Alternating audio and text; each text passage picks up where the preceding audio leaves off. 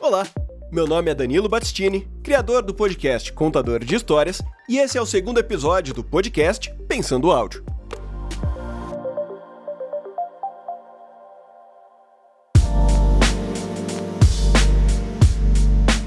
Acredito que existem alguns tópicos fundamentais quando a gente pensa em construir experiências sonoras imersivas. E hoje vou falar sobre um desses tópicos, a paisagem sonora.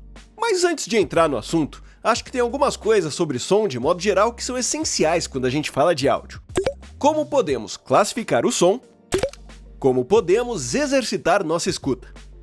Quando eu falo de classificar o som, não é nada técnico do tipo hertz, amplitude, comprimento de onda, nem nada do tipo é simplesmente coisas como alto, baixo, abafado, estridente, longo, curto, grave, agudo, grande, pequeno e coisa do tipo, para a gente entender como que a gente pode falar de um som. E quanto a exercitar nossa escuta, é exatamente o que parece.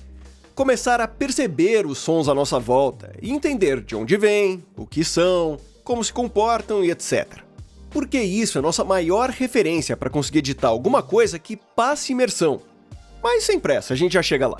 Vamos voltar ao assunto principal desse episódio: paisagem sonora. A explicação mais simples é que a paisagem sonora é todo o som que compõe o ambiente à nossa volta ou o ambiente de uma cena que estamos criando, se pensarmos na edição. Uma paisagem sonora pode ser tão complexa quanto, por exemplo, uma cena de guerra em que tem uma variedade, uma complexidade e às vezes uma quantidade de sons muito grande. E até coisas mais simples, como uma sala de cirurgia. Mas tanto o cenário mais complexo quanto mais simples tem diversas particularidades acústicas. Uma guerra pode ser algo futurista, medieval, pode ser alguma coisa mais de época, você pode ter pessoas gritando em uma trincheira, diferentes tipos de armas disparando de diferentes lugares, tanques, aviões, veículos, bombas, pode estar sol, pode estar chovendo.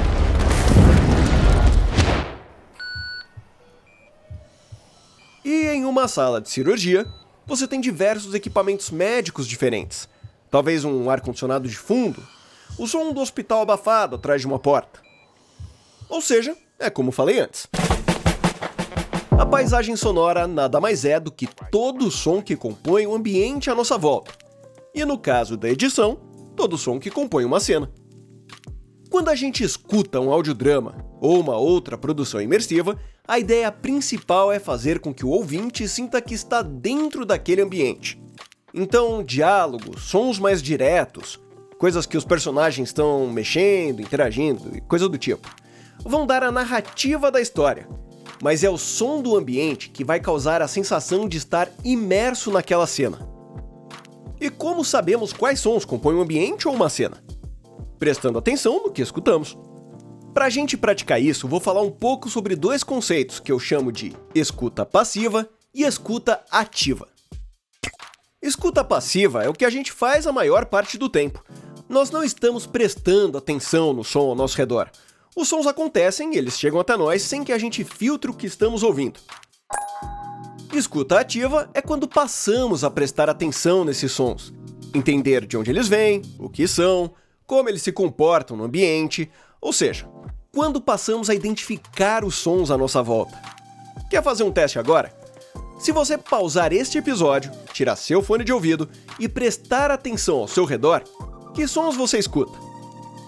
Se você está em uma casa ou apartamento, talvez você escute o som abafado da rua se a janela estiver fechada, um cachorro latindo na vizinhança, ar-condicionado, som da geladeira, passos no apartamento de cima, vento e alguma coisa do tipo. Se você está num transporte público, você vai estar tá ouvindo o motor desse carro, talvez pessoas conversando, som do trânsito ao redor. Enfim, deu para entender, né? Para a gente fazer um exercício juntos agora, eu e você com o mesmo ambiente? Eu vou colocar 20 segundos que eu gravei agora de onde eu estou. Preste atenção em que sons você consegue escutar.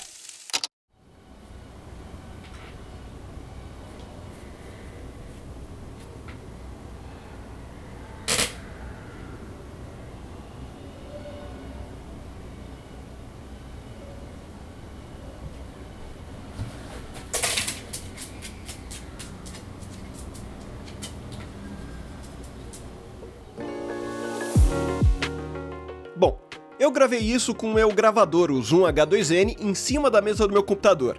E dá para escutar. Som de trânsito de leve, barulho de obra, alguma coisa que parece uma furadeira, vento, vozes abafadas, minha cadeira, o Milo, meu cachorro, saindo do sofá e andando na sala, esse tipo de coisa. E esse é o melhor tipo de exercício que você pode fazer para praticar a escutativa. Fazendo isso em diferentes lugares, você vai começar a ter praticamente um mapa mental sonoro de referências. Você pode começar a notar sons que sempre estiveram lá, mas você nunca percebeu direito e coisa do tipo. Exercitando a escutativa, a gente começa a criar essa bagagem sonora. E isso é importantíssimo porque são suas referências acústicas de tipos de ambientes. Vou dar um exemplo de como isso funciona em uma edição. Vamos supor que a cena de nossa história se passa em um parque pela manhã. Independente do que acontece na história, vamos focar em criar um ambiente onde a cena se passa. Para isso, eu começo a pensar em sons que existem em um parque pela manhã. Então, vou elencar e ir adicionando eles aqui: vento,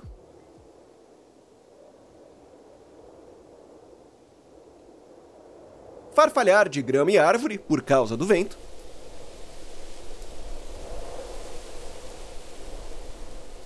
talvez colocar algum som de cigarro.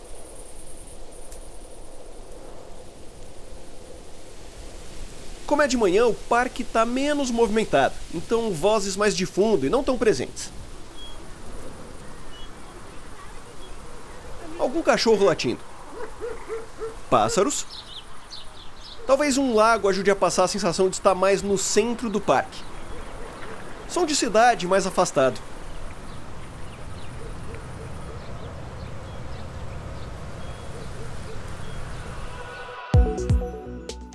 Conforme vamos colocando esses elementos, nós criamos o ambiente onde essa cena vai passar. O próximo passo seria nivelar o volume, posicionar elementos sonoros na cena, como por exemplo, cachorro latindo mais à direita, um carro passando ao longe mais à esquerda e coisa do tipo. Isso, além de mais imersão, vai deixar mais verossímil o ambiente que você está criando, porque os sons à nossa volta não acontecem só na nossa frente. Isso sem falar de reverb e afins.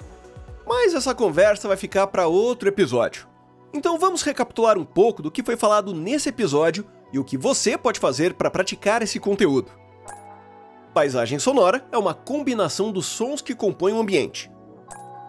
Escuta passiva é quando não estamos prestando atenção nos sons à nossa volta. Escuta ativa é quando prestamos atenção e identificamos os sons à nossa volta. Bagagem sonora é como chamamos nossas referências acústicas, ou seja, nossa compreensão sobre sons. E quanto a praticar o conteúdo desse episódio, não tem muito segredo. Vou deixar aqui algumas sugestões do que você pode fazer.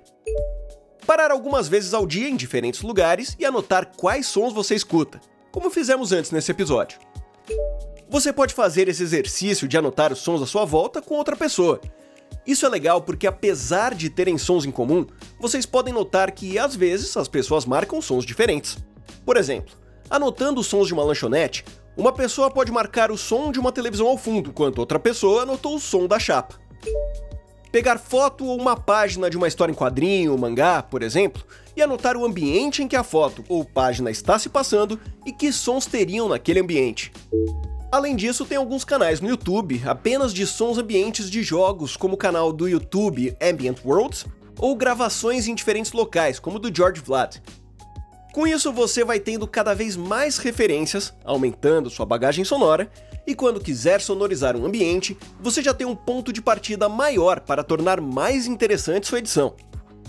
Espero que tenham gostado. Esse foi mais um episódio de Pensando Áudio. Aqui o som é o protagonista.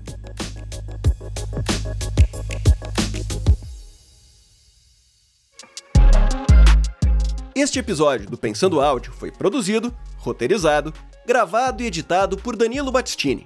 Caso você queira acompanhar esse projeto nas redes sociais, procure por CDHcast tanto no Twitter quanto no Instagram.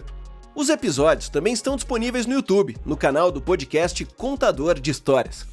Na descrição deste episódio, você encontra todos os links mencionados durante a gravação, além da transcrição deste episódio. Não se esqueça de avaliar o podcast, comentar e compartilhar o que achou.